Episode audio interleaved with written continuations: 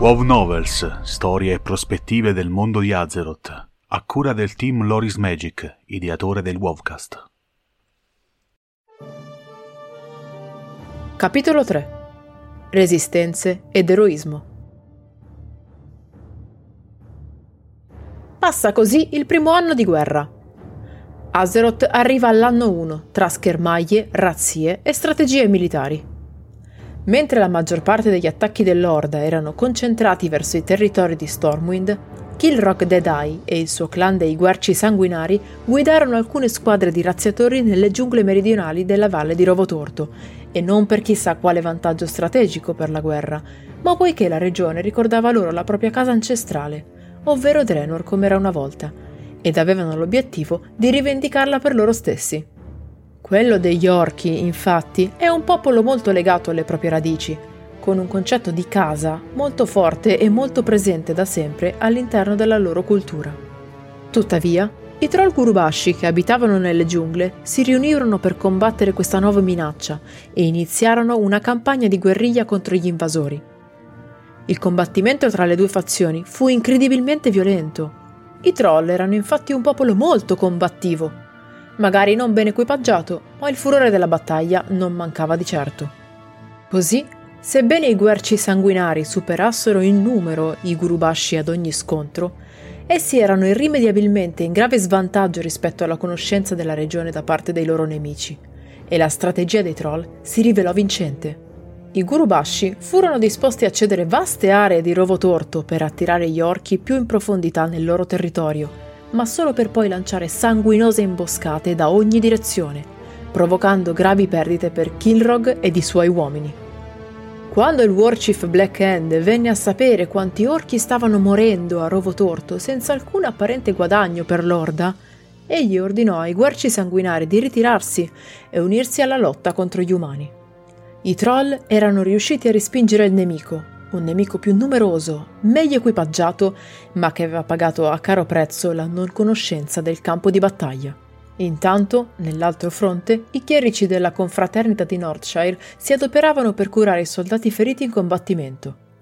In passato, i chierici avevano goduto di una certa sicurezza in battaglia, poiché essi arrivavano a curare anche gli gnoll o gli stessi troll, e questo perché nella loro visione la luce non faceva distinzione di razza. Su questa presunta sicurezza, tuttavia, non si poteva di certo contare contro l'Orda, che prese di mira senza pietà ogni chierico che essi trovavano dopo aver appreso delle loro abilità curative.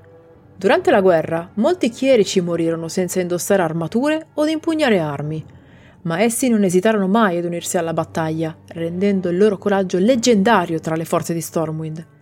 In particolare, una figura ricordata ancora oggi, quella della loro leader, Lady Mara for Dragon.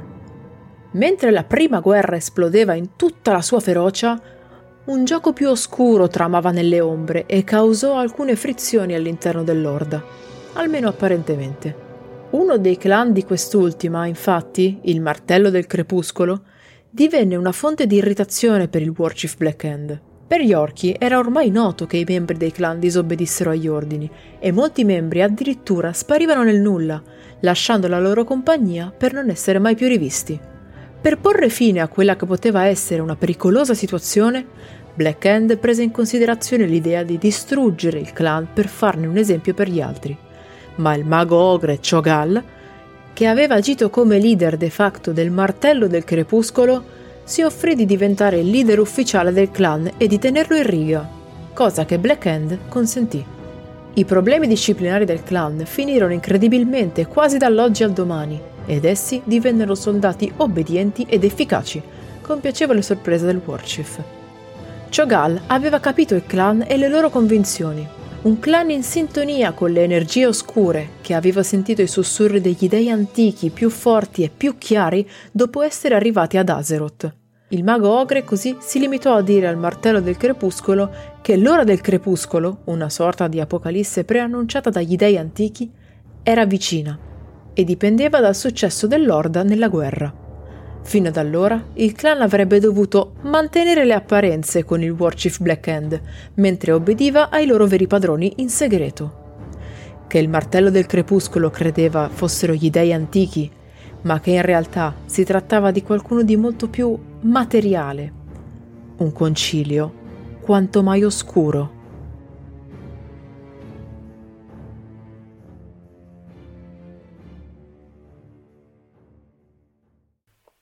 Grazie per l'ascolto. Trovi un nuovo Wovcast ogni mercoledì e un nuovo WoW Novel ogni venerdì su tutte le piattaforme di streaming. Ti aspettiamo su YouTube con approfondimenti video, estratti delle live e tanto altro. Se ti piace il nostro lavoro e vuoi supportarci gratuitamente, basta un clic. Seguici sui social, su Telegram e vieni a trovarci su www.lorismagic.it. Se preferisci, puoi supportarci attivamente anche su Patreon. Trovi tutti i link in descrizione. Alla prossima!